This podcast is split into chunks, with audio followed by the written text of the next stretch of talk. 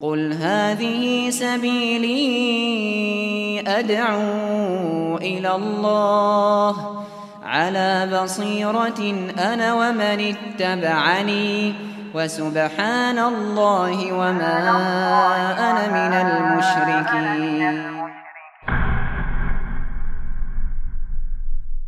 Sekarang bab 64. Larangan bersumpah mendahului Allah. Al-iksam Allah. Bab majaa fil iksam Allah. Bersumpah mendahului Allah. Kita lihat di sini hadisnya.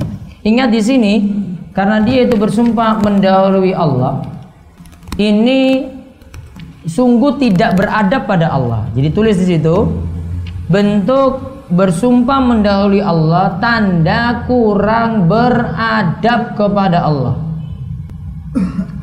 Lancang dia mendahului Allah. Sekarang kita lihat perkataan dari Jundab. Jundab bin Abdullah radhiyallahu anhu menuturkan bahwa Rasulullah bersabda, ada seseorang berkata, demi Allah, Allah tidak akan mengampuni si fulan. Allah Subhanahu wa taala lantas berfirman, Siapakah yang telah bersumpah mendahuliku bahwa aku tidak akan mengampuni si fulan? Sungguh aku telah mengampuni si fulan dan menghapuskan amal kebajikanmu.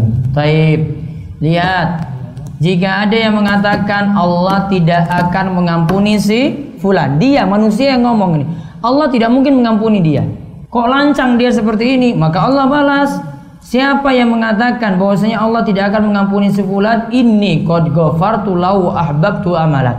Allah justru mengampuni dia dan amal-amalmu malah terhapus. Kenapa demikian sampai terbalik? Karena dia telah lancang mendahului Allah. Allah yang punya wewenang untuk mengampuni, memaafkan seseorang, bukan manusia. Diriwayatkan dari Abu Hurairah. Diriwayatkan dari Abu Hurairah bahwa orang yang mengucapkan demikian itu adalah seorang ahli ibadah. Abu Hurairah berkomentar, dia telah mengucapkan perkataan yang bisa membinasakan dunia dan akhiratnya. Diriwayatkan dari Abu Hurairah bahwa orang yang mengucapkan demikian itu adalah seorang ahli ibadah. Ahli ibadah.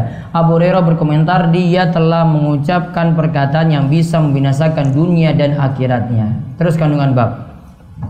Kandungan bab satu Larangan untuk bersumpah mendahului Allah. Apa alasannya tidak boleh tadi? Tidak adab terhadap Allah. Dua. Neraka lebih dekat kepada kita daripada tali sandal kita sendiri. Artinya kalau salah seseorang dalam memutuskan misalnya tadi kamu tidak akan diampuni malah dia yang salah. Dekat sekali antara yang benarnya dengan yang salahnya di situ. Maka dikatakan neraka lebih dekat daripada tali sandal kita sendiri. Terus yang ketiga. Surga juga lebih dekat kepada kita daripada tali sandal kita sendiri. Hmm, Terus empat.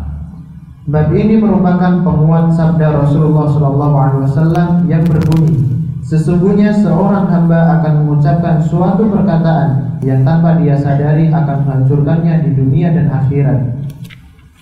Taib. Yang kelima. Seseorang terkadang mendapatkan ampunan justru karena suatu perkara yang paling dibencinya. Dia dapat ampunan justru karena suatu perkara yang paling dibencinya. Kan tadi ada orang yang bilang dia tidak akan diampuni.